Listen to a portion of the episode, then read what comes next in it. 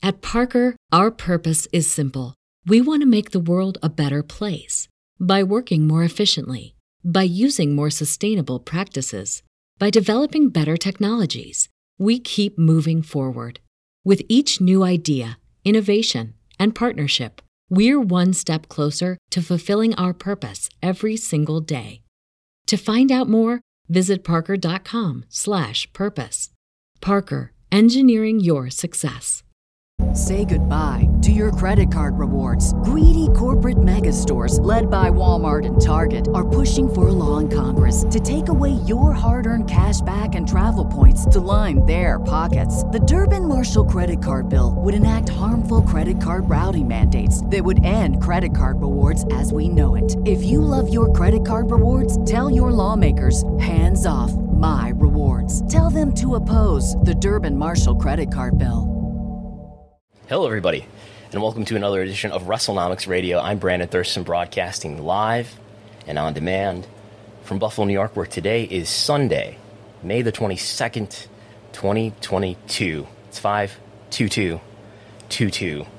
And today on the program, uh, we don't know where Chris Gullo is. Uh, he connected, he was here earlier today. Um, he showed up to the broadcast. Um, he arrived at the WrestleNomics studio. He was informed of his participation in today's broadcast, but subsequent to that, he summarily and unprofessionally walked out. Uh, his action disappointed dozens and dozens of WrestleNomics listeners, and quite frankly, he should be ashamed of himself. Here he is. Here he is.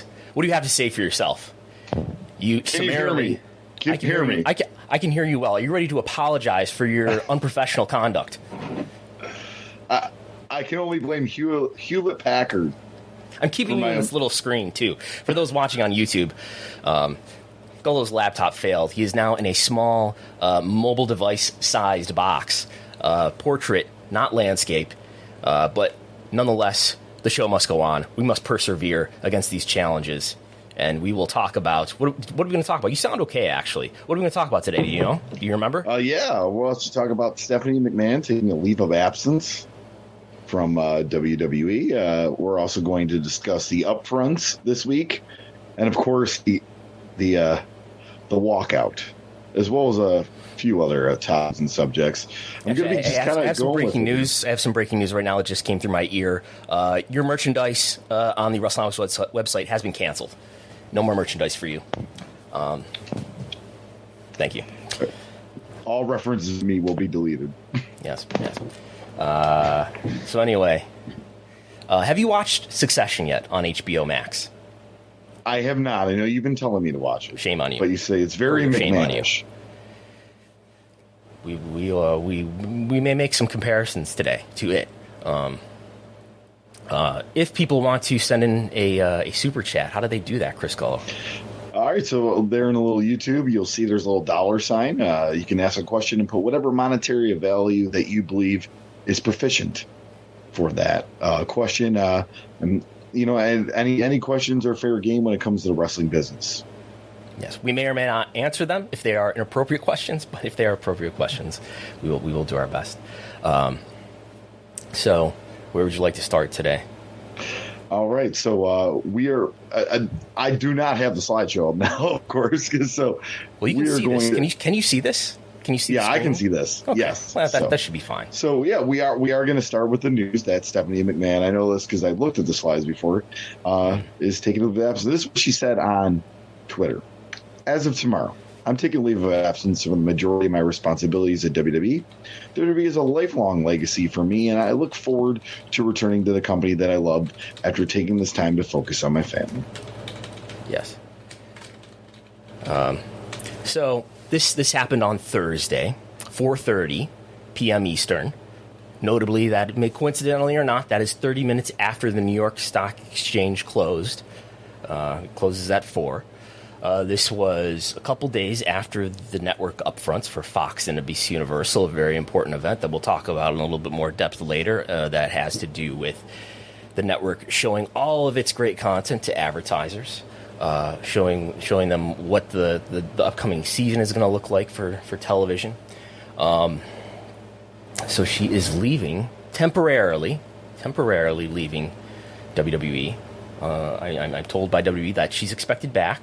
Uh, presumably, this is more than just you know two weeks. She's not just taking two weeks of vacation off here. I would think that she you know she's a McMahon family member, so I don't know if she ever goes on vacation, but pre- presumably. Uh, employees are, are earning something like a two two weeks of vacation per week. I think that's in Nick Khan's contract uh, that we've seen, which has been disclosed. Um, so who knows how long she'll be out for. Um, the reasons that I've been given is that it's just that she's been working for a really long time. Uh, Paul health issues, which were disclosed in September, uh, caused her to reassess. Paul Levesque retired as a wrestler, as a wrestler, uh, publicly in March, just before WrestleMania. Paul Levesque is still is, is back to working full time. He's not overseeing NXT in Orlando, but he's back to working full time as, as, an executive. He is still an executive vice president for WWE. Uh, he participated in the annual shareholders meeting on Thursday, bef- the same day that this was announced by Stephanie. Uh, he participated. This this meeting was at 1 p.m. This was not open to the public, but it was open to shareholders. SlamWrestling.com has a report from someone who tuned in virtually to the shareholders meeting and noted that Paul Levesque was participating in that shareholders meeting. So he's around. It's not as if he's leaving here too. You don't get that indication at all. Uh, employees, uh, maybe some knew, but many of them learned about Stephanie McMahon's leave of absence when she tweeted it. Uh, she also shared the same message on LinkedIn. Um, for what it's worth, she's removed her, her work history from LinkedIn, which previously, I believe, had had all of her, you know, her her various positions and the timeline of her various positions with WWE. Um, what do you think's happening here, Chris Gullo? Is it, uh, she, just, she just wants to take off time, t- take some time off. She has never really had a real break. Maybe, certainly, she's been working hard for a long time. I think the big thing though with that is is why is she taking the break? Then we talked uh, when the news came out that maybe she realizes it's not going to totally be her company. I mean, this looks to be set up that Nick Khan would possibly be the chairman once Vince is uh, is passed. Well, and if I could be pedantic for a moment, we chairman. So we always call Vince the chairman, the chairman yeah. of the board, and and CEO.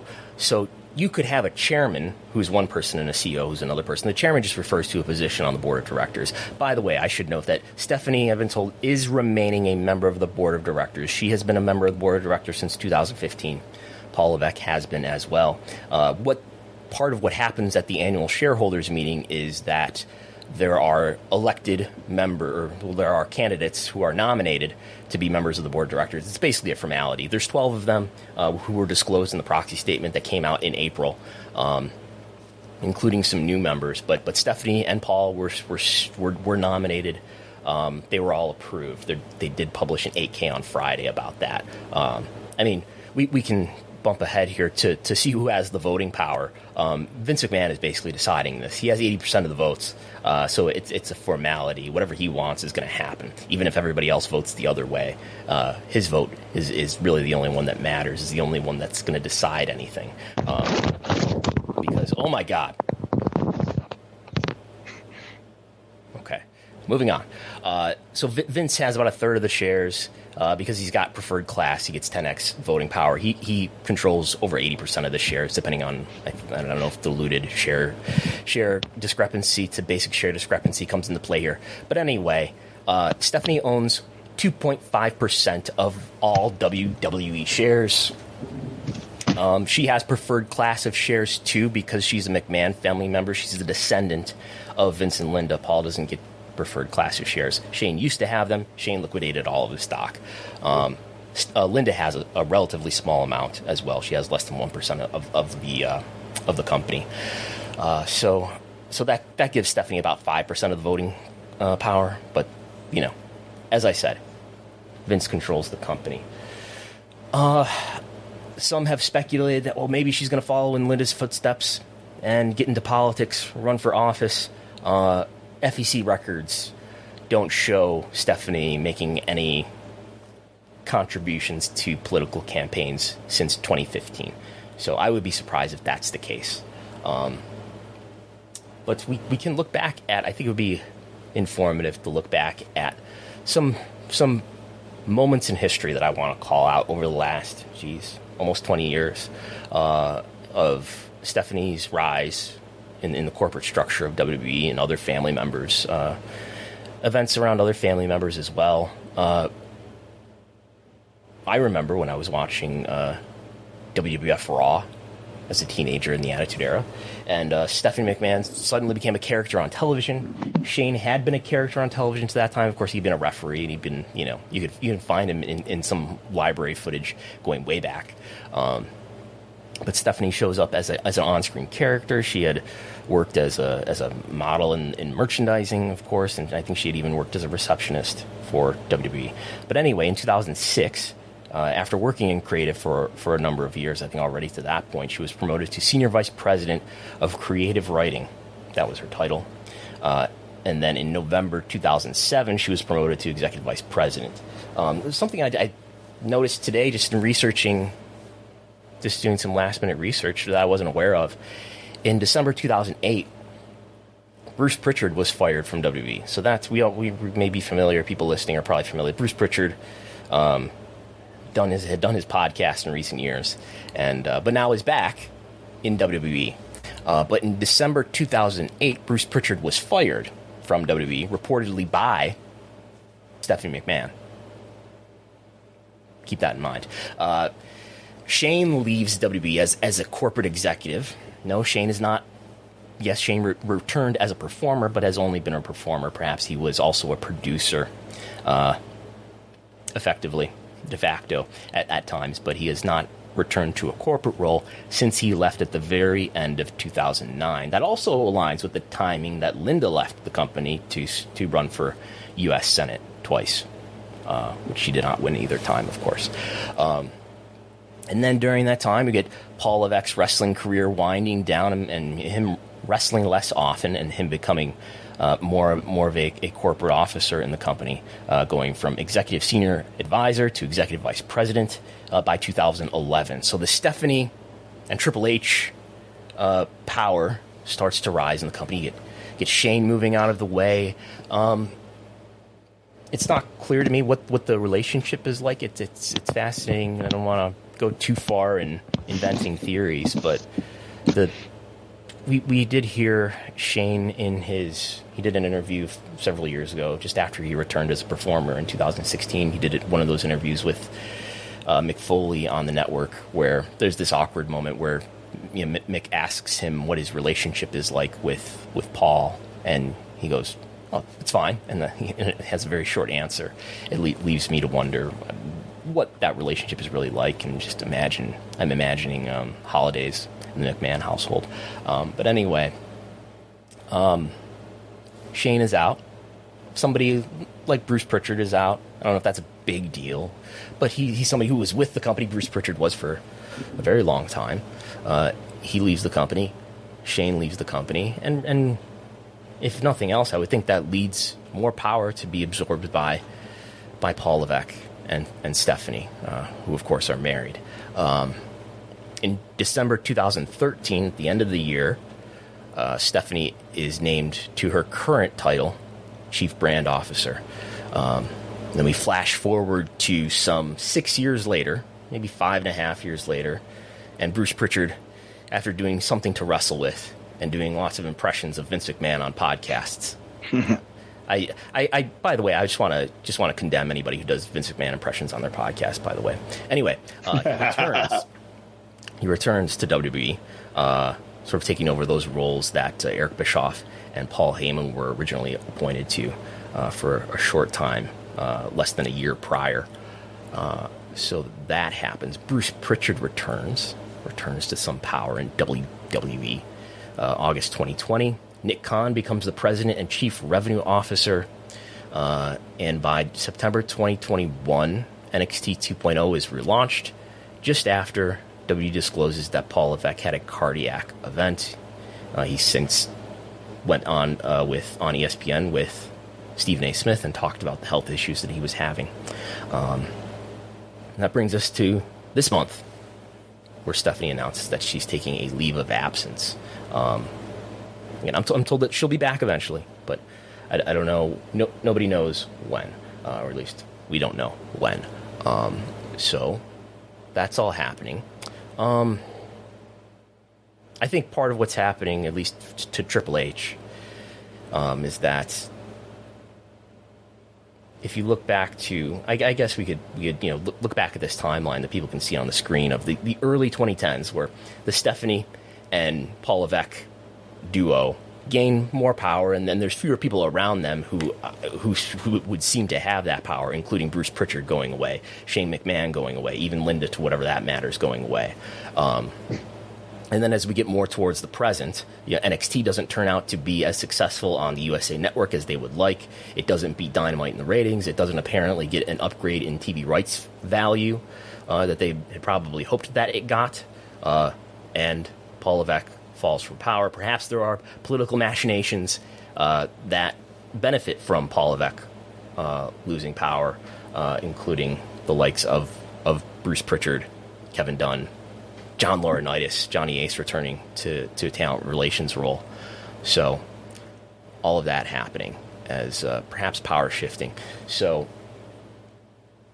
any thoughts before we, we, we move forward here? Yeah, I was going to bring up. Um, I don't even know if you have it handy, but she definitely talked less this last quarterly conference call than the previous couple, didn't she? if I remember correctly. Yeah, I, think you're right about that. Um, she, and that's an important thing to note is that Stephanie has been uh, participating, especially since the, the exit of George Barrios and Michelle Wilson. Something we can note too, you know, pretty important executives, the, the, second and third most important executives in WB until January 2020. Um, they leave WB, and part of what happened there is yes, they put Nick Khan in a in a in the second most important role. He becomes president of the company. But uh, I think you know Stephanie really took over. So, I mean, her, her title is chief brand officer, but it's sort of another way of saying chief marketing officer. Uh, she took a lot of the vacuum that was left by uh, Michelle Wilson, and it, it, you know 2020 and forward coincides with the elevation of her in terms of at least participating in, in earnings calls, and I imagine that indicates something broader also. Uh, but I do think you're right. I am uh, It'll take me a second to look it up, but I do think you're right that she talked somewhat less, but I don't. I wouldn't say it, it stood out to me as as meaningful. But um, there also wasn't many exciting things for her. Like we've the previous conference calls, the zombies and all this other stuff that she's really bragged about. She didn't have any like memorable comments this past conference call, which means her excitement was probably not where it normally is. Yeah, I mean, I, I, don't put a ton of stock into that, but it is it's plausible to me that maybe she knew that she was going to take a leave of absence at that yeah. time and just get through the earnings call, which was on May fifth. Get through the upfronts, which are very important, and I'm sure she plays an important role in that as the chief brand officer and all, all the, the relationships with advertisers and networks. Um, so I think we can share this. This is a a break a stacked column chart that shows the breakdown of the percentage of words that that anybody on the on the W earnings calls says, uh, just using the transcripts. And she she spoke twelve percent of the words, and you know that was less than the last two times, but not out of the out of out of the range of what she usually says. I, I think it was just a, a less newsworthy um, earnings call than than in the past. But uh, there's that. So how do I get rid of this? There we go. So what I th- what I could speculate might be happening here is um, if you look at the value of WWE's TV rights currently, especially considering not just average annual value, which is what we talk about often, right? 205 million for SmackDown, 265 million for Raw, 200 million for the network content on Peacock. That's the US value for a year over the course of the term of the contract, and each one of those contracts is five years long. Raw and SmackDown are aligned; they ex- they start and expire at the same time. Peacock will expire uh, about a year and a half later or so, in I believe March 2026.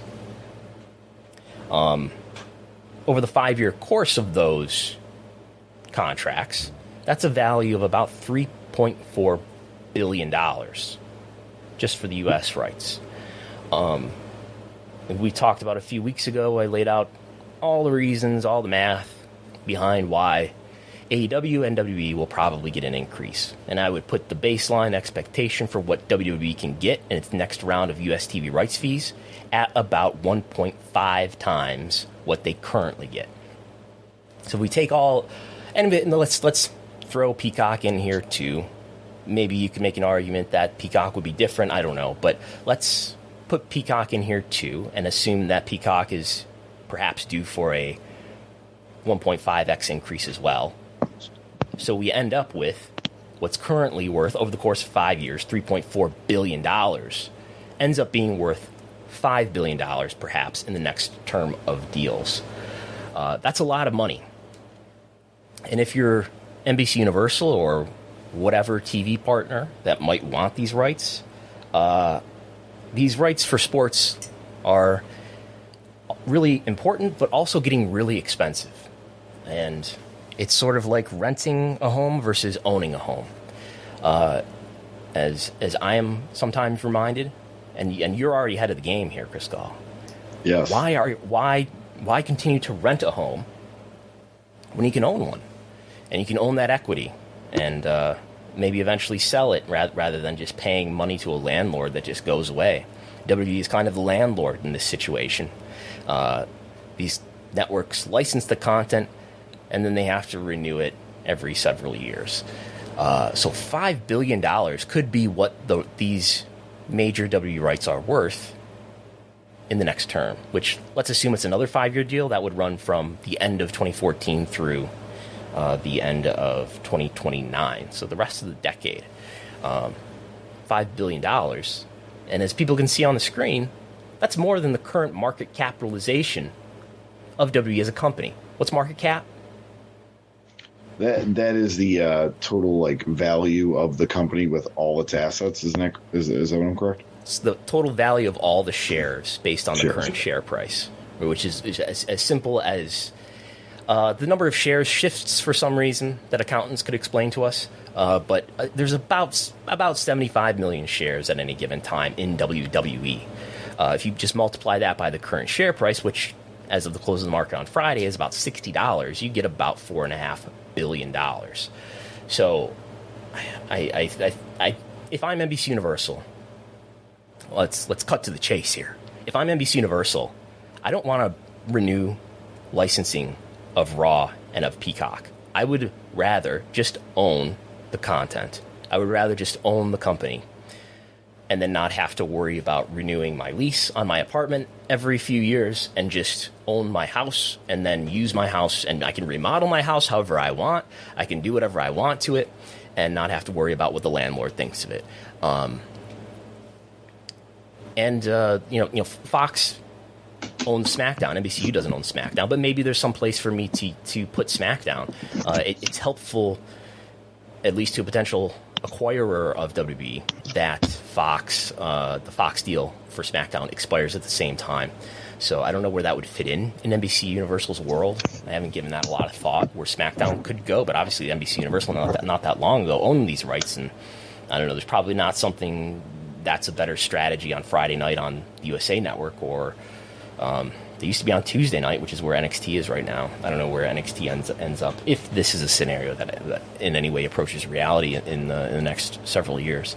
Um, but uh, I, I uh, I'm teetering. I'm looking over the edge here, Briscoe, and I, I might might be joining you here in this this theory that maybe WWE is going to be acquired. Now, when it happens is not going to be until the, these deals are being discussed, which maybe they're being discussed now, um, and maybe they're starting to be discussed now. I, I'm, I believe that these are long negotiations. This is not one meeting. This is a long-term negotiation. So, would you think 2024 is the deadline for a sale? You think? I, I, th- I think a new deal, whether it's the acquisition of WWE or a new deal for TV rights, gets gets announced about a year and a half. If history is any indication, it's we we learn about it about a year and a half in advance of the of the deal actually expiring. These deals, the Raw and SmackDown deals, expire at the end of September 2024. So about a year and a half. Before that would be the spring of 2023. About a year from now, one year from now, start the countdown. Um, so that's when when it when we would learn, and uh, who knows how long it would take them. To, I don't. I'm not.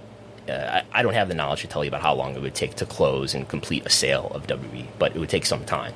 Um, so it wouldn't be instant, but uh, maybe maybe the strategy is being clarified for WWE that to be clear, it's purely speculation on my part. Maybe this, the strategy is beginning to be clarified for WWE that um, it just makes a lot more sense to, if not NBC Universal, I think NBC Universal by far is the one that makes the most sense for, and we can discuss why. Um, but maybe the strategy is being clarified that we're going to sell the company. And if I'm Stephanie McMahon, I, I, don't know if that's what I want. You know, maybe I want, I've worked for decades here at uh, trying to become a, a, an important leader in the company. I want to lead the company and become CEO someday, maybe. Uh, that's not great news for me. Uh, so maybe I, am just saying, well, I'm just going to take a leave of absence for a while. Um, maybe that's what's happening here. I don't know. Um, but that's what makes a lot of sense to a network. Maybe NBC Universal. Um, do you think there are other players that would want to acquire WWE? Um, I mean, obviously everyone throws Disney out there for the intellectual property. We've seen Disney acquire a lot of the non-traditional stuff, uh, you know, including all the Fox Studios purchases and all that. Um, I don't. I. I mean, Disney. You got to put Disney out there. You know, I mean, it's more sports content for ESPN, but I don't think I can't see Fox buying the whole thing. It just something tells me it just wouldn't happen. Um, um I, I, have not prepared research for this, but I, after, I mean, they did sell a lot, a lot of uh, assets to Disney, so they, maybe they have some money to spend. But um, I don't know. Um, I think NBC Universal makes the most sense. You could maybe maybe Disney, and, and, and just like TV rights, it's important to have many bidders when you're trying to sell any asset. I suppose. Um, so for for WWE's sake and for the the price that they can run up on on the sale of their company, if that's what they're doing. Um, would a FAANG wouldn't buy it, right? Uh, like, it was it was suggested to somebody casual, but to me casually, just a friend, not not anybody in the wrestling business. That would would, would Netflix want to buy it? And I, I don't think so because I think um, it makes more sense for for NBCU because NBCU is so deeply invested in, in this content already. If they lost W content, they would have to replace it with something. And as we've discussed before, wrestling is pretty cheap content for the for the viewership that it delivers. Maybe, maybe, the ad rates are not as great as I'm sure the ad rates are not as good as other live sports, but it's pretty cheap content relative to scripted programming at least. Um, and NBC Universal owns theme parks. Netflix does not own theme parks. Fox, to my knowledge, does not own theme parks. Um, and we heard uh, Nick Khan discuss kind of kind of poo poo the the uh, Universal Studios uh, in an interview recently. Who was he talking to? Do you remember? Who's he, who did he do an interview with recently where he, he, he discussed? Was Ariel Helwani before no, WrestleMania? Ariel, but I forget. Uh, he, he, there was an interview, and I'm, I'm, sure we discussed it at the time, where he talked about uh, about sort sort of the lack of IP that is at Universal Studios. But imagine if there were WWE attractions at Universal Studios. So I think there's a fit there, not just in terms of the, the deep investment that NBC Universal has already made in W content, and there's a, there's useful application for, for theme parks here. Um, if I look at if this is assuming this is the right way to look at this, and people can correct me if I'm wrong, but uh, Comcast, which is the parent company of NBC Universal, has 8.7 billion dollars on their uh, balance sheet in cash. So that's almost twice as much uh, as the market capital of WWE. So, what I'm getting to here is that WWE or uh, Comcast could probably afford this pretty pretty comfortably.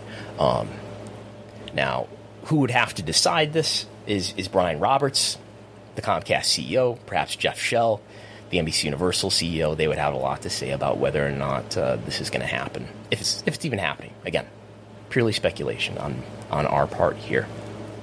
Um, so uh, I, LightShed on their podcast this week mentioned, and this is this is new information to me, that Brian Roberts was hesitant about uh, acquiring the W content for Peacock. Uh, but nonetheless, uh, that that that seems to have worked out very well for them, or at least very well for WWE. Uh, so there's a, there's a, an image of Jeff Shell hanging out with Dwayne and XFL owner Dwayne Johnson. Um, so we'll see what happens. Uh, does this sound uh, plausible to you, Chris Gullo? I mean, we've we've talked about it before uh, that they just it just makes the most fit. You know why you just brought up earlier in the show why keep paying for this when you can own it? The amount of money that they're putting out to WWE and the you know the theme park idea like it. We've also heard that rumor for years that the Hall of Fame would be on Universal City Walk.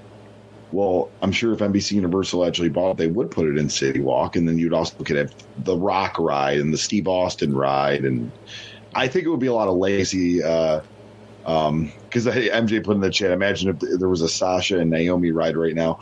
Uh, I, I, think it would be a lot of legacy, like uh, wrestlers uh, having having uh, rides or the, the John Cena "You Can't See Me" ride, and so forth, yeah. and, and things of that nature. Thank you, MJ from NJ, for the blank 99 cent super chat. We appreciate it. Um, so, I, I, I, think that's all I really had to say about, about the Stephanie story for now. Um, yeah, and, and any other questions or things to add here?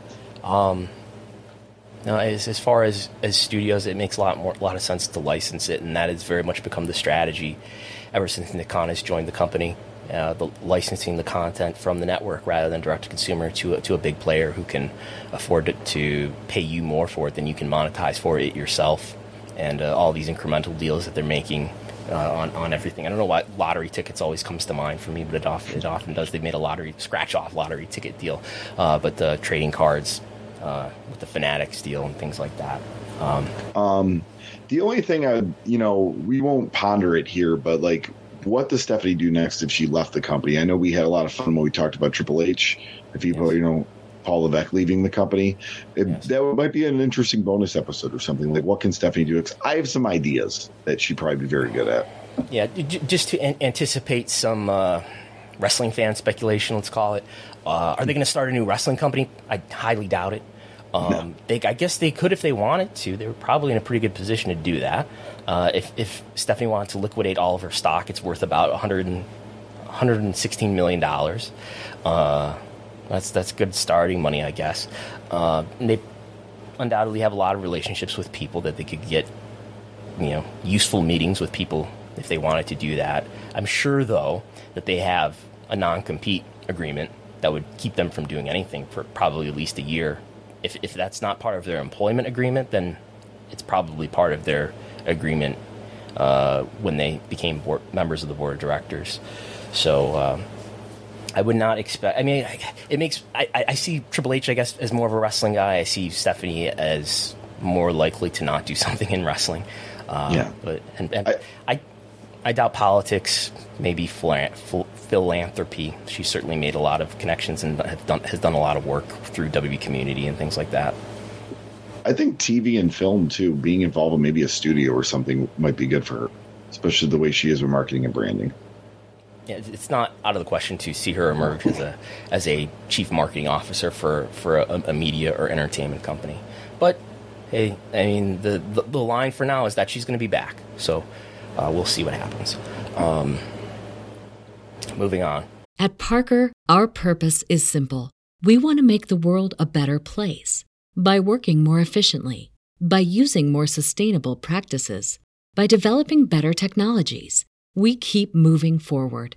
With each new idea, innovation, and partnership, we're one step closer to fulfilling our purpose every single day. To find out more, visit parker.com/purpose. Parker, engineering your success. Swimsuit? Check. Sunscreen? Check. Phone charger? Check.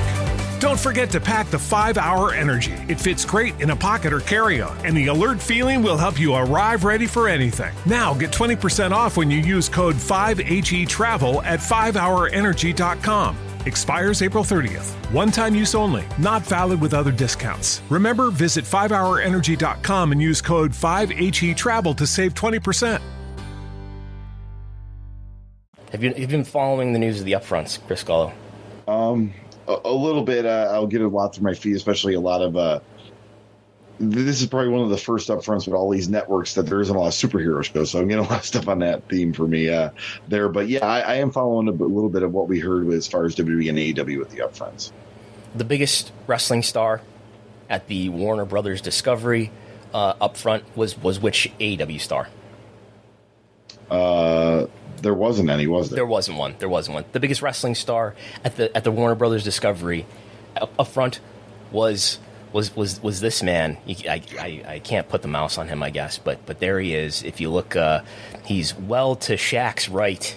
It's John Cena, who uh, ap- appeared to promote uh, the the Wipeout series and uh, some other super superhero. What what is he? What is that superhero role that he plays? Peacemaker. Peacemaker. Thank you. Um, but we, here we have this this photo with uh, Warner Brothers Discovery CEO David Zaslav of Cost Discipline fame uh, in the center, posing with, with all of these stars. Uh, we've got Shaq, of course. He stands out as, as the tallest.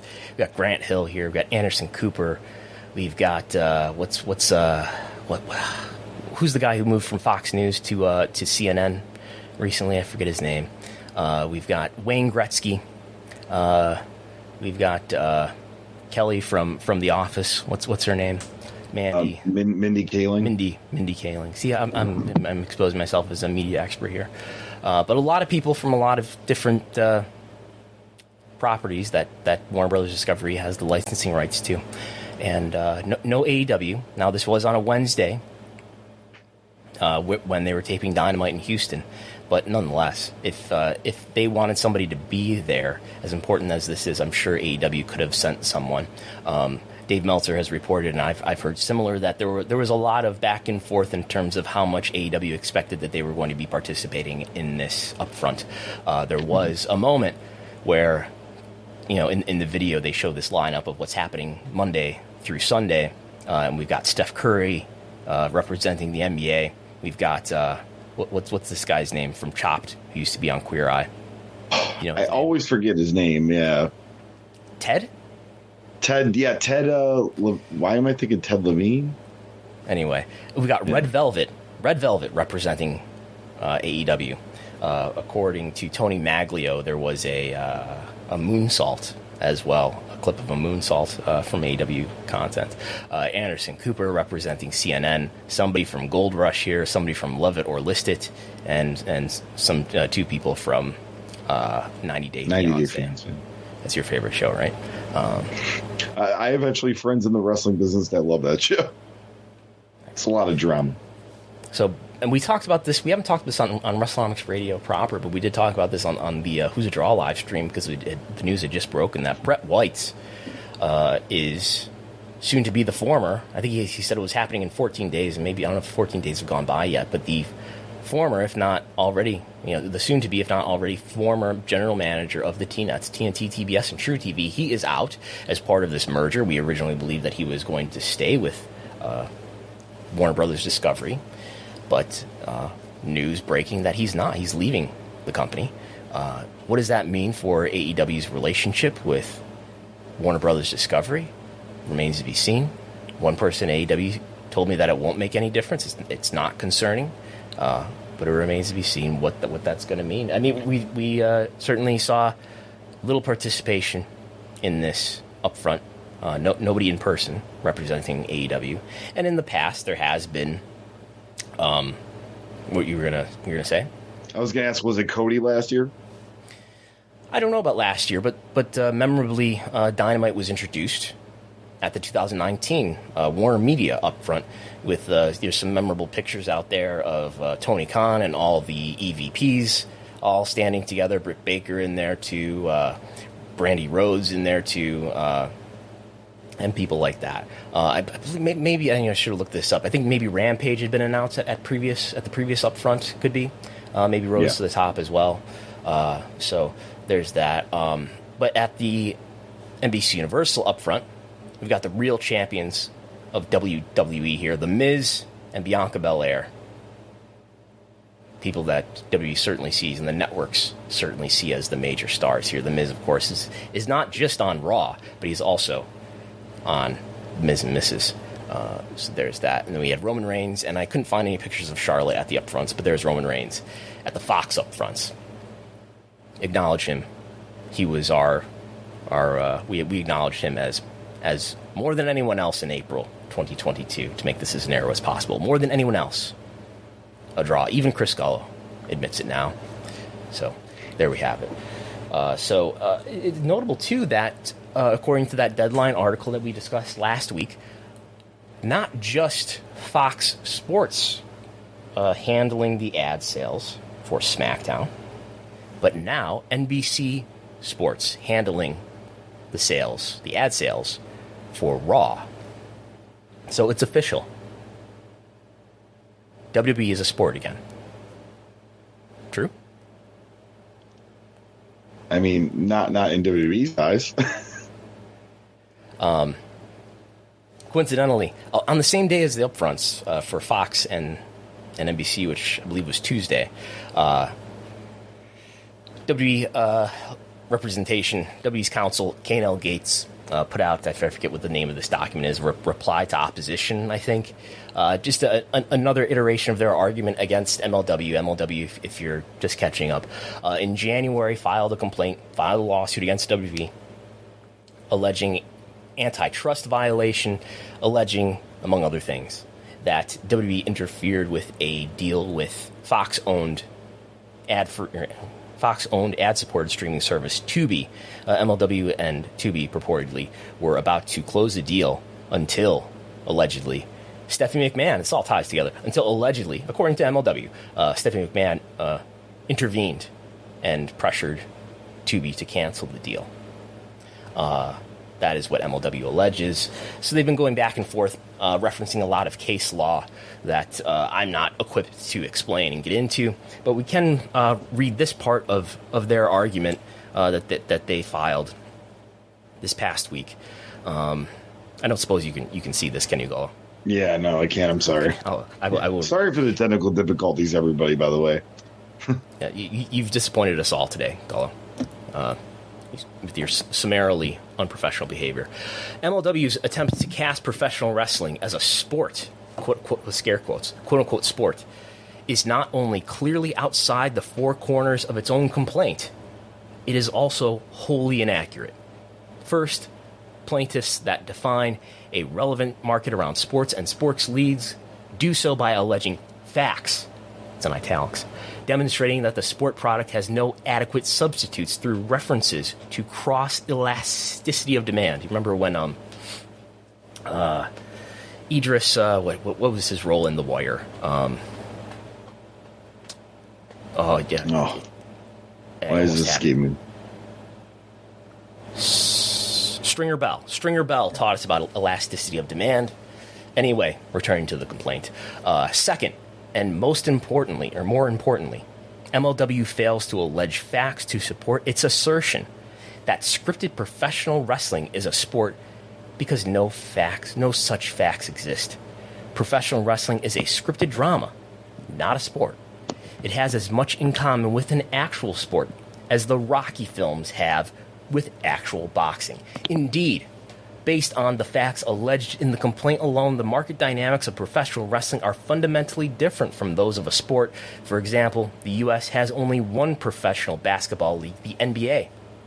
Although the NBA generates tremendous revenues, no other league even attempts to compete.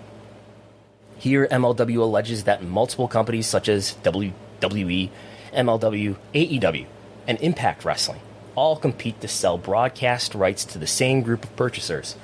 This dynamic is consistent with the sale of general entertainment programming and not sports programming. Thoughts and analysis, Chris Gullo? Uh, I mean, I'm. I mean, I'm surprised they haven't even got themselves out, of like, put themselves in such a general bubble of, of the competing thing. It's like, you know, we we are not in the same market as MLW. We're in the same market as Marvel movies and zombie films, you know, and, and news shows. This is this is something that zombie they've, they've argued previous to this is that they're uh, they're more akin to, to, general entertainment. So why come after us? Um, so I, I, thought it was you know somewhat contradictory. Not, it doesn't under. I don't know that it undermines their legal argument here that they're making, but uh, somewhat contradictory in in just the reception of, of, of me anyway. That you're having uh, sports.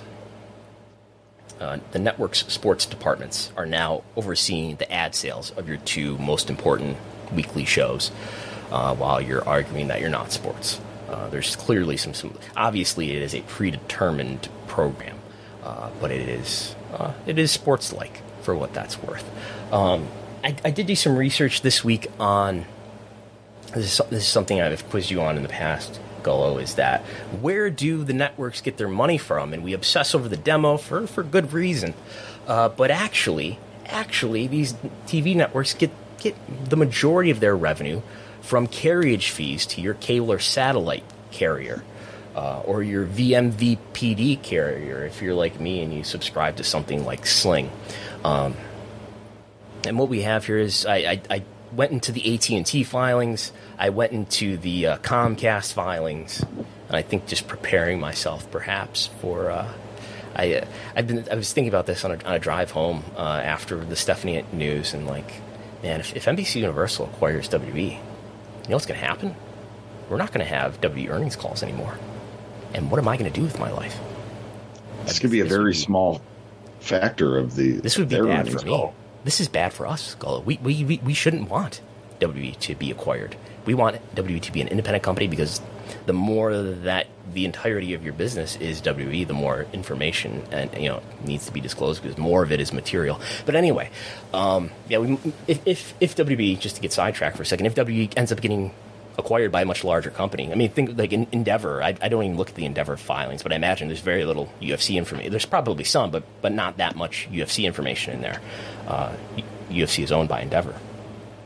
Um, we hardly ever knew anything about Ring of Honor. Uh, because it was such a byline on Sinclair. Yeah, yeah, I mean, and such a little. It, that might be that might be comparable by proportion. You know, I don't know. Uh, I would have to think about it. But uh, Sinclair, I believe Sinclair's market cap is, is in the realm of WWE. Uh, I, I, think, you know, a few billion dollars in market cap. So, yeah. It, Ring of Honor to Sinclair might be similar in proportion as WWE to Comcast, but I would have to think about that. Um, so, Warner Media still gets the majority of its revenue from subscription fees, what they call subscription fees, which is within what they now call the basic networks line of reporting that was formerly called the Turner Business Unit, which uh, appears to include TNT, TBS, truTV, but also CNN, HBO Max, and a load of other things, a load of other networks. Um, N- notable that Warner Media does not own a major broadcast network such as NBC, CBS, Fox, and things like that. It's mostly cable. Yes, they own half of CW, but CW is by far the, the least watched major uh, English language broadcast network. Sure, i would I would venture to guess that the, you know the, the the Spanish language broadcast networks blows away uh, CW. But anyway. Um, so still the majority of the revenue for for this was still called Warner Media at the time. This is the most as of the most recent report that AT&T put out. Yes, so still subscriber fees, carriage fees, affiliate fees, whatever you want to call them, accounting for 60%, the majority of Warner Media's Turner units, uh, basic networks revenue. Uh, advertising accounting for 33%, that is one third, and then 7% in other, which is probably largely licensing of content. Um, and then I looked at the NBC, what, the, what is called the NBC Universal Media line of reporting within Comcast's reporting. Uh, so they used to break out um, cable separate from broadcast. No more. This is all in one. So we don't get that separation. Uh, but when it's all together, we end up with 45% in distribution revenue, which I read to, to mean carriage fees, affiliate fees, subscriber fees, whatever you want to call them, and then 47% in advertising revenue. So about about a 50-50 split, another 8% in the other category. Um, I speculate that that's skewed by NBC broadcast network. Um, Sports TV Ratings on Twitter pointed out to me that uh, you know they think that maybe this has to do with NBC not being as aggressive uh, when it comes to negotiating carriage fees because Comcast is their parent company, so they don't want to drive up the you know the, the demand, the price of of what they themselves are having to pay for. Uh, so that certainly seems plausible. But anyway, uh, I, I, guess that you know the point remains, even even uh, without parsing it further from what we see here, that subscriber fees are at least as much of a factor in television as advertising is. Um, when it comes to how we read the ratings, this this is how I've always pointed to the to to say I don't know maybe P2 Plus does matter because it represents subscribers and it represents a bigger or at least as big of a piece of the TV economy as advertising does. So there there's that. But perhaps you could you could make an argue argument at the demo to say you know uh, well the demo represents a younger demographic represents a demographic that's going to be around longer and uh, subscribing longer, perhaps. Um, but anyway, there's that, and uh, and I just put this this uh, this is what I want uh, my new backsplash to be here. Have you have I ever shown you an image like this, Gullo? Uh, I think maybe once, but not this. Like I've seen the, the, the little block dots, but maybe not this intense. What we have here is a, is a visual representation of the top five thousand programs over the last roughly 365 days. Uh, so I've included here not just the Showbuzz data, not just the cable originals, not just the broadcast prime time, English language broadcast prime time. It's been pointed out to me that I've been leaving out because we don't have access to the data, or at least I don't know where to get it. The Spanish language uh, broadcast uh, data, which you know, is, is, is quite substantial. Um, and it also includes from ratingsryan.com the reruns. So this is this is this is including the uh, the the top 200 weekly reruns that now wrap around for a full year uh, in the data that I've collected from ratingsryan.com. So this is just about one year. Anyway, um, Gullo has Gullo has disappeared. Oh, there he is. Okay, you're, you're making a lot of noise. I'm putting it on mute. Um, what, what we've got here is a representation of where the major wrestling programs land in that top 5,000 scope. So uh, if, if, you're watching on YouTube, you just start at the at the top left and you count down. That's the first 50, and then you go go left to right from there. And then we start to see some blue dots about a third of the way through this 5,000 list, uh, and then we get to some red dots. The red dots overlap somewhat with the blue dots, and then we get to some gray dots that overlap somewhat with the red dots. The blue dots, of course, represent SmackDown, which, being on Fox, is the most watched wrestling program that there is, followed by Raw, followed by Dynamite. And then we do see two instances of Rampage here too. By the way, this is this is 18 to 49. This is not total viewership. But we we do see two instances of Rampage appearing. The the high instance of Rampage is right in the middle of of the SmackDown and the Raw, and I I'm not sure, but I'm almost certain that that's uh, that's the CM Punk debut episode. And then we got one back here. I don't know what the date is on, on it, but it lands in the in the back end of, of where the Dynamite uh, squares show up. Uh, so so there's that. Just to, to illustrate, look, wrestling is still quite popular. Uh, the NFL, the NBA, Major League Baseball are very highly ranked. But wrestling, wrestling is, is quite valuable also. And the more highly ranked you are, the more valuable you are. So there's that. So, are you situated now? Yeah, I was just seeing if I can somehow uh, reboot if the computer would turn on now and it still wouldn't. Okay. Okay. So, uh, have you uh, seen, Gullo that the stadium shows are now on sale for WWE? Yes, and these uh, these posters are are quite uh quite interesting. They're they're uh, almost indie flair, but also WCW 1993 flair too. Okay. Tremendous job here by the uh, the WWE graphics team. Um, so we've got uh, Money in the Bank on sale, SummerSlam on sale, Clash of the Castle on sale. These are the latest numbers according to WrestleTix. Uh, we've got over 19,000 tickets distributed as of last count in Las Vegas at Allegiant Stadium, the home of SummerSlam last year. SummerSlam this year is in Nashville. Over 22,000 tickets out as of last count by WrestleTix. And then Clash of the Castle. Uh, I understand tickets have been priced uh, pretty high, but according to WrestleTix, over 53,000 tickets already out. So uh, that's going to be an enormous gate, I think. You know, they've, they've priced tickets high, and tickets have not sold out, but they have sold 53,000 of them. So I have to think that that's going to be. How many tickets are available for that one? I, I don't know. I, I, I know that uh, Tix has, has pointed out that it, this is not a Ticketmaster map. This is uh, this is a map that's harder to to pull data out of. Um, but uh, we'll we'll probably get a get a better idea as the event draws nearer.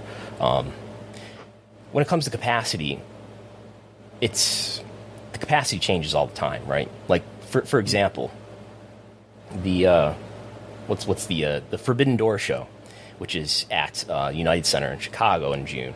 Um, the capacity for that has, has definitely changed over time. You know, tickets were mostly sold out right away, and they've made more tickets available. It appears that they're reducing the stage uh, and, and putting more tickets in, in the back of, of the, the arena that would normally be blocked off by a stage.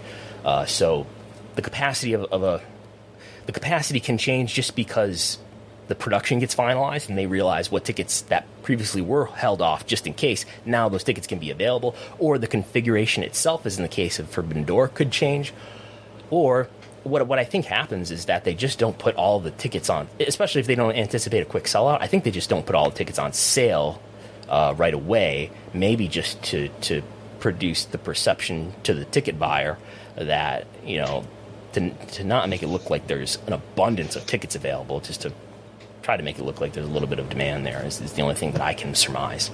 But uh, so all of that can change as far as that's what affects the capacity that WrestleTix ends up uh, counting. These are the tickets that have been put on sale, not necessarily all the tickets that could be put on sale. That ends up being different. And then finally, the finalized number of tickets that are or could be put on sale will change as, as the, the actual date of the event uh, happens. So, anyway, um, thoughts on on these ticket sales? We've got still, you know, July second is is Money in the Bank. July thirtieth is SummerSlam. September, I believe it's third. I wrote thirtieth on here, which is incorrect. Um, but uh, Clash of the Castle, I would be happy with that. Um, Money in the Bank, is it going to get a lot higher? Higher? We still got, you know, we still got more than a month here to go on Money in the Bank. Uh, you're going to end up selling probably at least twice as many tickets as you would sell in, a, in an arena. I don't know what the pricing is like for these tickets, um, but uh, it, it, probably ends up making it worth it. I'm sure the production of these events is going to be more expensive because it's at a it's at a stadium. If nothing else, it's it's probably just more expensive to get into a stadium before you end up perhaps creating a more elaborate production in a stadium. Um, um, I mean, I think as far as like Money in the Bank, I mean, I'm I just hope that it is a different experience for those fans in Allegiant Stadium than it was for SummerSlam 2021, uh, as far as the machines and, and all that. Uh, but the with SummerSlam, what happened at, at SummerSlam? The, the, credit card machine stopped working, and then they couldn't uh, serve concessions and, and including water. Okay.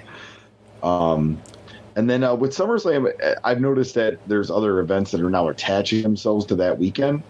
And I think that does help draw a small number of people. Oh, let's make a weekend of it. Let's also buy tickets to SummerSlam. And I think you'll probably see that increase next coming weeks. I think the next day after is Ric Flair's last match.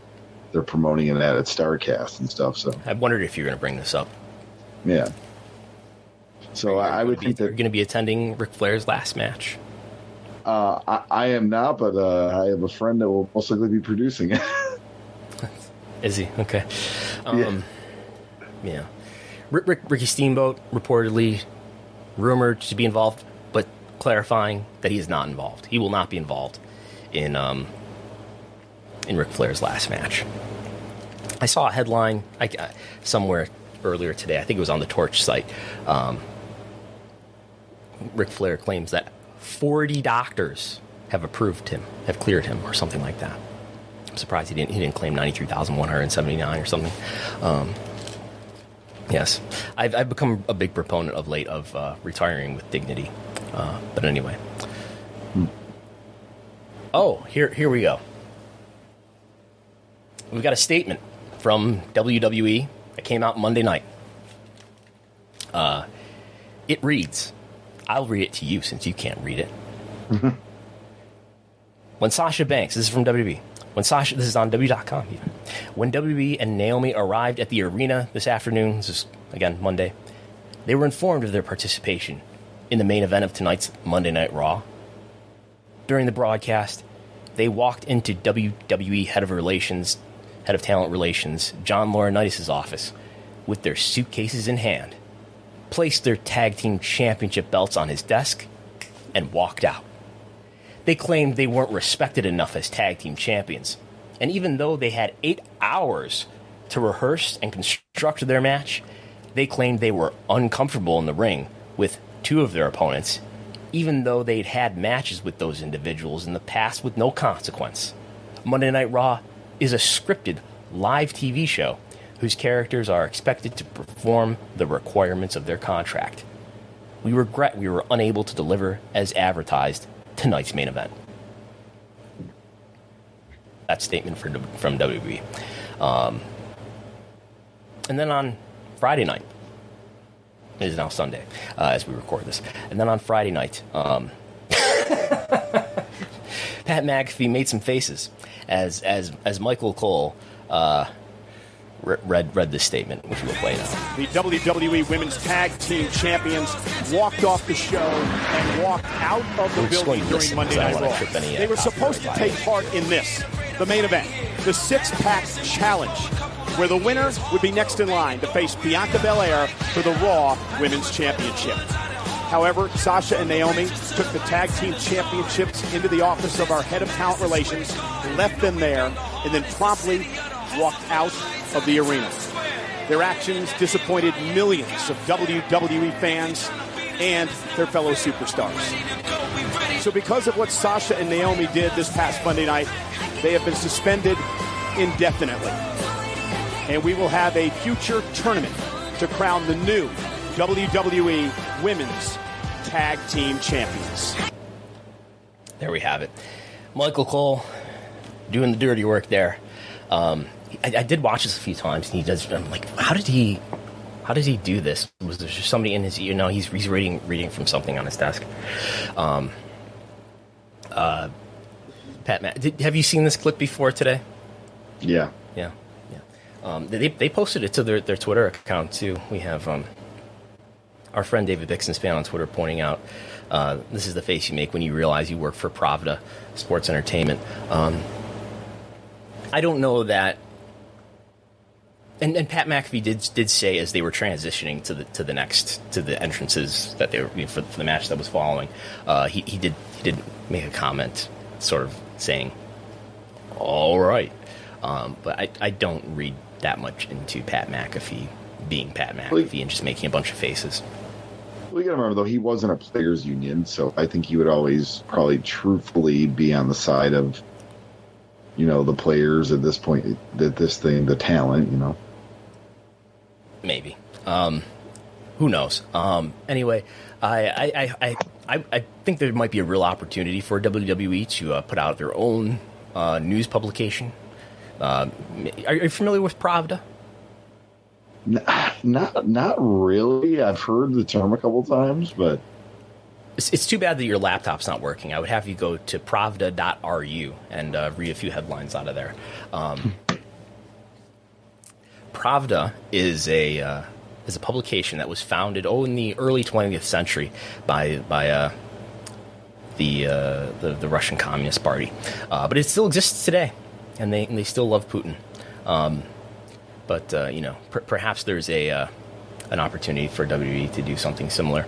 Uh, I think they could, you know, produce some really great headlines, such as this, perhaps. Um, but they also, at the same time that that announcement was made, I don't know if, that, if the timing was exact, but at least on that day, people realized that you can't find Sasha Banks merchandise on W Shop. You can't find Naomi merchandise on W Shop, so they pull their merchandise. Um, John Pollock has a really good article on postwrestling.com discussing uh, this story and, and, all the issues, among other things. You know, you know pointing out that um, there's a match with Sasha Banks herself on SummerSlam uh, that was um, among the biggest matches on that card, which is one of the biggest cards of the year for WWE. Uh, Sasha Banks was advertised to wrestle Bianca Belair at SummerSlam, uh, advertised right up to the moment before the match went to the ring. Uh, they were playing video packages promoting the event. Uh, this is, of course, where Becky Lynch comes back. Uh, Sasha Banks was unable to appear for uh, reasons that I think have, have, not been publicly disclosed. But um, they advertised that match and then it didn't deliver it. Uh, pretty similar to I, I, don't know was the six, six pack challenge match even advertised? I'm not sure, but I'm sure people were not anticipating whatever the case. I'm sure people were not anticipating the um, the, the six pack challenge match as much as people might have been anticipating the uh, Sasha Banks versus Bianca Belair match at SummerSlam, which was advertised and you know deliberately not delivered by by WWE uh, when they could have announced that Sasha Banks was not going to be uh, participating in the event. You know, and any amount of time they could have announced that in advance of, of, of the match that they weren't going to deliver. Uh, so there's that. Um, any any thoughts about summarily unprofessional behavior you'd like to make here, Chris Gullo? You're familiar with that. We got a few.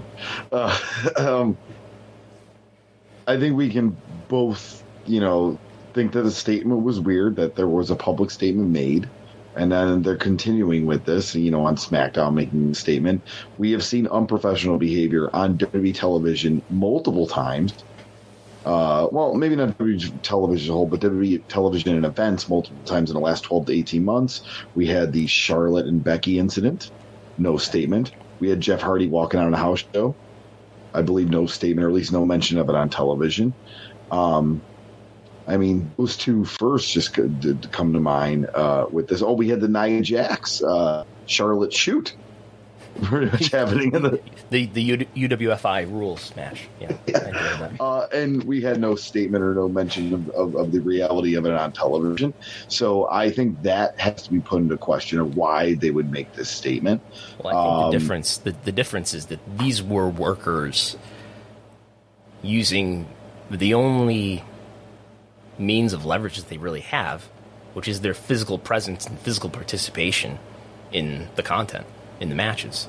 Uh, and they were using that, you know, that, that, that little power that they have. Um, Charlotte, Nia Jax, I don't know what, I forget what other examples you were mentioning there. Be- Be- Becky, Jeff Hardy. Right. And, and, any of those, well, I guess maybe, I don't know what was going on with Jeff Hardy, but, but um, uh, they decided that they weren't happy with something and they walked out. Um, Charlotte did not walk out, you know, uh, but but yeah, and and sh- and sh- I don't know. I don't know. I don't. I don't want to speculate too too far because I don't know all the details of, of what what um, problems were. But yeah. But uh, this can kind of segue in though. Sasha Banks is a big star for them, I think, and just see being at a live event recently at Raw, like the crowd pop for her and Naomi was absolutely crazy. Um, but I, see, I, see you're going to go into the Google Trends room. We actually had a super chat here from Sajizzle. Uh, would you all look into Sasha's ratings power over the years? Important data in this labor struggle. So I think this is where we're going to kind of discuss a little bit, at least the uh, Google Trends and all that. Yeah, and uh, we we did do the uh, the video a couple weeks ago on on everything in April, all the quarter hours and all the YouTube views and and web search in April. Uh, that that is on the WrestleNomics YouTube channel. Um, Sasha did not register in that month, um, but that's just one month. Um, but we do have here.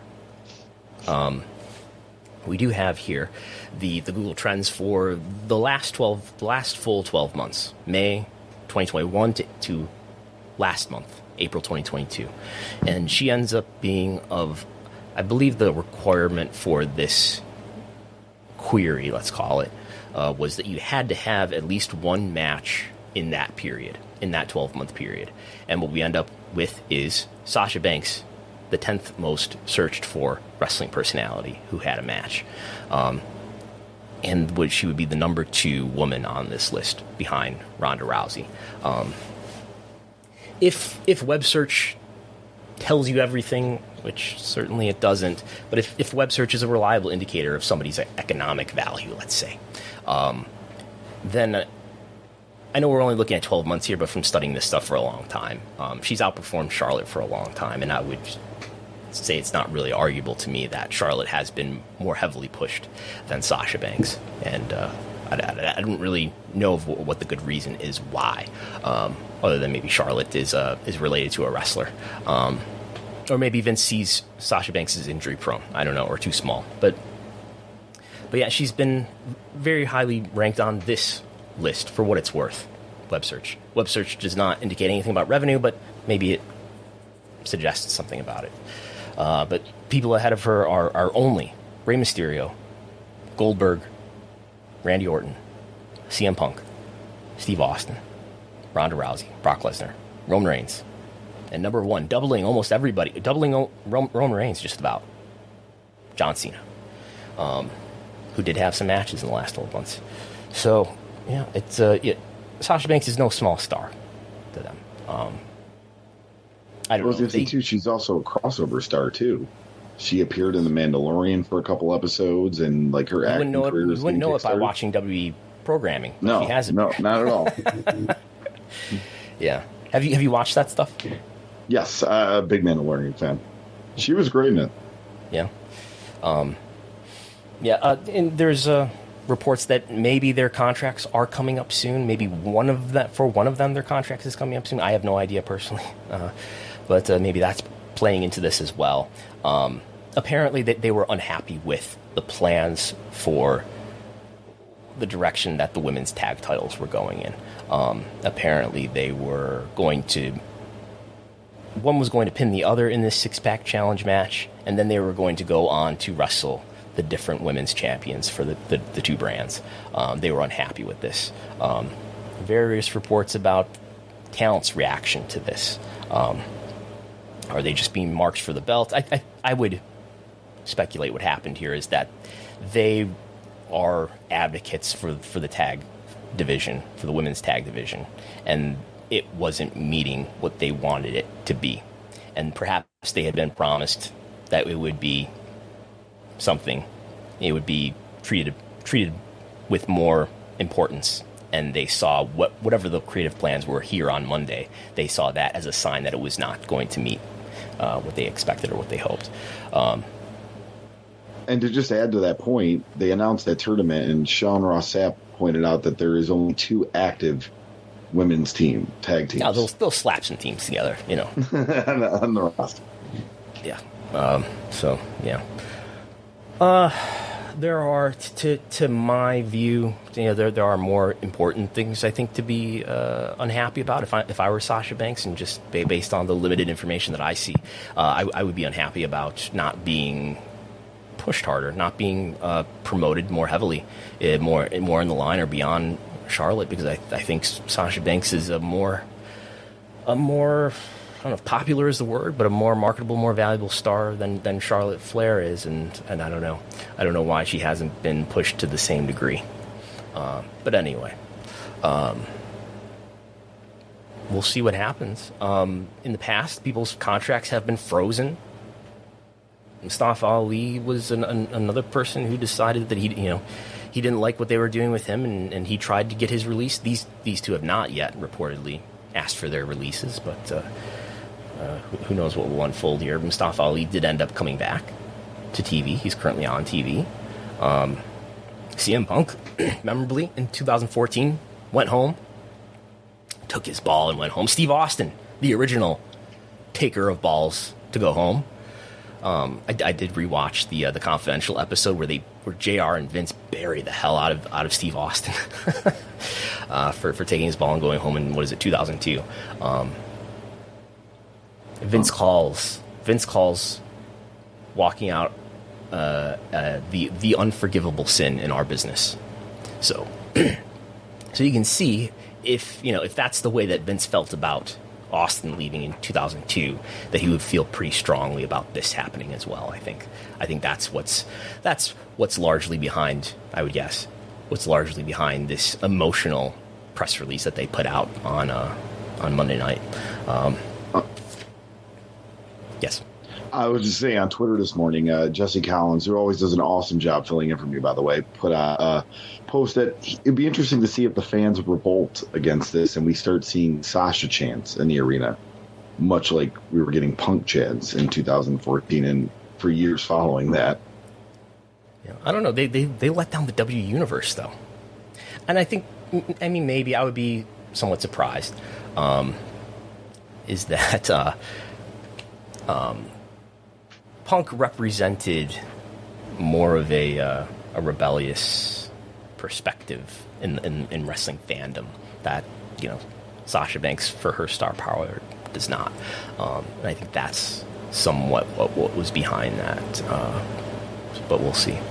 Um, any other points to make here?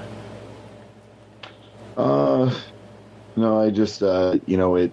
Like I said, I think the statement took me for surprise. Um, you know, we we just we talked about it before when you know Tony Khan made the comments about Big Swole. Probably not the best move.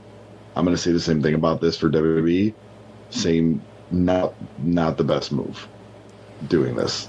Um, yeah, I, I guess something that's crossed my mind related to the story is that like if, if I were them, I would definitely, and maybe they already do have agents. I would definitely want want, want to get some advice from lawyers uh, who have have uh, my interests at heart uh, about what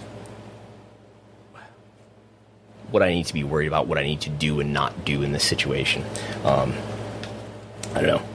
We'll we'll see. Their their side of the story hasn't been told yet, so I don't know if, if there's if it's advisable for them to do so or what. But uh, I wouldn't be surprised either to see them to see this situation resolved. That was my feeling on Tuesday morning. Uh, somebody in, in the broader media world asked me if this was a work or not, and I said no, this is not a work. Um, and uh, I, I, explained uh, why uh, you know why I think it's not a work, and I and I said that you know I, I think this will pass. You know they'll they'll they'll resolve this. I'm less sure now, especially well, after they were kind of buried on Friday we have to point out the fact that both their spouses are employed by WWE. Is uh, Sasha Banks' spouse employed by WWE? Yeah, he is in the uh, like gear making wardrobe. Like at, least sure most recently, you sure, you sure he's employed by WWE? Or maybe he's an independent contractor, but like, okay. I, I mean, I, I, I, know he, I know he was at one point. I believe he still is. I could be wrong on that, but mm-hmm. we never heard his name on a release or anything. But Naomi is married to one of the Usos. I don't know which one. one of the Usos, though, uh, who went out and had a match immediately after that announcement. But uh, anyway, alrighty. and uh, just to, to close, we we do through through uh, various uh, means of research over the years, we now have a more complete picture, or at least I have a more complete picture of WWE's annual revenue. This is through records from the Ohio Secretary of State, through uh, some records from legal filings. Are you familiar with the, uh, the Albert Patterson of WF Superstars fame? Superstars of wrestling fame, I should say. I'm I'm kind of mad that I don't know that because I, I, so I like all the obscure. I, I, may be getting some of the details wrong. If if I, if I am, Bix will correct me.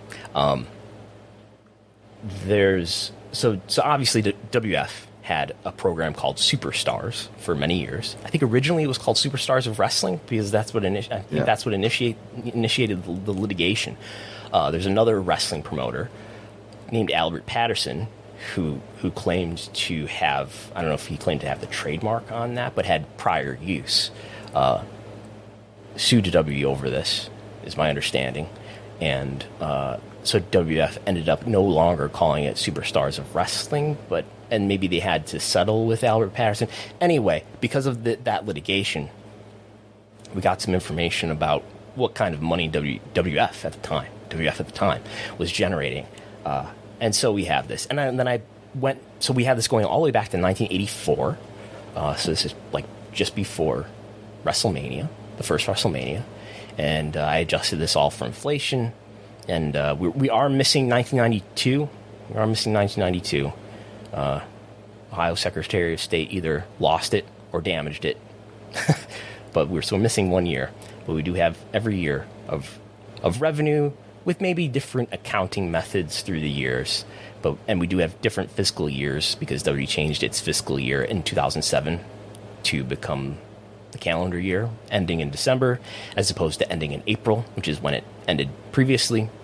And then some of these other records are are from U.S. tax returns apparently, so they reflect the calendar year. Anyway, adjusted for inflation, W is still by far making the most money it ever made. No, w, WF did not make more money in the in the Hulkamania era uh, by by you know any indication here.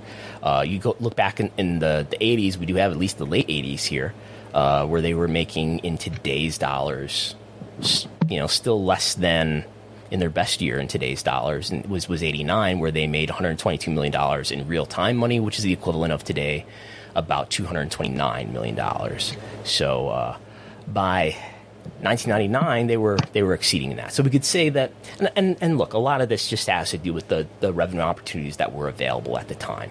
You know, maybe licensing in the 80s was not what it was in the 90s and in, the early 2000s. I would think that that's the case.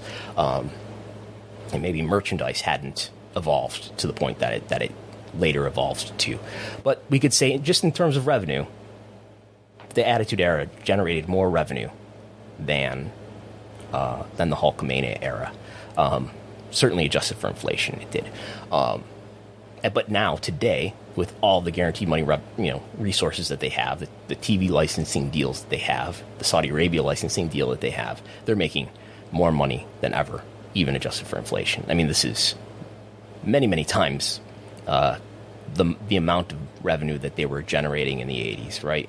I, I'm estimating – about 1.2 billion, maybe 1.3 billion dollars of revenue in 2022, which is not out of the realm of what stock analysts are estimating, and uh, that's in today's dollars. Obviously, if you go back to the 80s, I mean, the, the best year in the 80s was 89, where they generated the equivalent of 229 million dollars. So that's, you know, that's more than not. It's not 10 times, but it's uh, what what is that? About six times about six times the revenue of the best year of the 80s. Um, the best year of the 90s, well, let's say 2001 uh, was was the best year of what we might call the Attitude Era, if you want to go that far. It is April, ending April 2001, so that was 658 million dollars in today's money.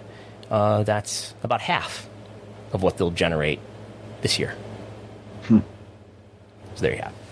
Uh, that's all. Any, anything else to add or to say? Uh, I think we, I think Sean Ross mentioned that OVW has signed a deal with one of the three major streaming services of Netflix, Hulu, and Amazon, but we have not found out right. who that is. So it'd be interesting to see what that is. There is a lot of wrestling on Amazon Prime, so that would be my guess. If you look for it, it's there. Well, I don't know I how featured. Fightful has reported that they they asked Hulu and they asked Amazon Prime, I believe, and both denied. Netflix did not deny. So, that would be very interesting to see. So, yeah, I'm, I'm going to assign you to watch some episodes of OVW and report back next week. I'm sure we'll get tagged in a Twitter post by Jesse Goddard's once it's official. Okay. the, the, TV deal. So, okay, okay, that, that's all I have. Uh, if you hit like, share, subscribe, that really helps us. Um, patreon.com slash WrestleNomics. I have all the TV ratings information nearly every day. There's a TV ratings update in addition to other information. Um, and you can follow Chris Gullo too. Yeah, follow me at Twitter, Instagram, Facebook, Chris Gullo, uh, rediscovering the indies. Uh, the Bert Prentice episode has been getting a lot of great feedback uh, by some interesting individuals, which I'll tell you off the air, Brandon. But uh, you should listen to it as well, RTI Pod. Uh, and uh, and once again, folks, I really apologize for the technical difficulties. Brandon can tell you, as of 10:55, my laptop was working. I did a reboot just to make sure we were good, and now it's not turning out. I told you to reboot. Hopefully, you, hopefully you it's not you said dead. that you hate to reboot. You say it. you told yeah, me you I hate do. rebooting, and I said do it anyway. I do. So uh, I uh, hopefully it, it's not dead, and if not, we'll we'll figure something out by next week. hopefully. Uh, he, he, sounded okay to me. We'll, we'll see. And then the, the, podcast edition should be fine either way. All right. So thanks to everybody for listening and tuning in. Thanks just for the super chats. Thanks to Post Wrestling for being our podcast distribution partner.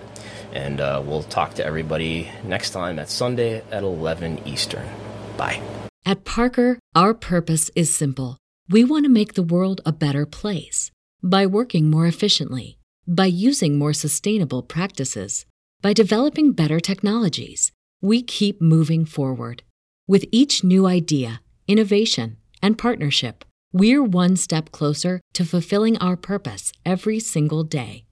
To find out more, visit parker.com/purpose. Parker, engineering your success. Say goodbye to your credit card rewards. Greedy corporate mega stores, led by Walmart and Target, are pushing for a law in Congress to take away your hard earned cash back and travel points to line their pockets. The Durbin Marshall credit card bill would enact harmful credit card routing mandates that would end credit card rewards as we know it. If you love your credit card rewards, tell your lawmakers hands off my rewards. Tell them to oppose the Durbin Marshall credit card bill.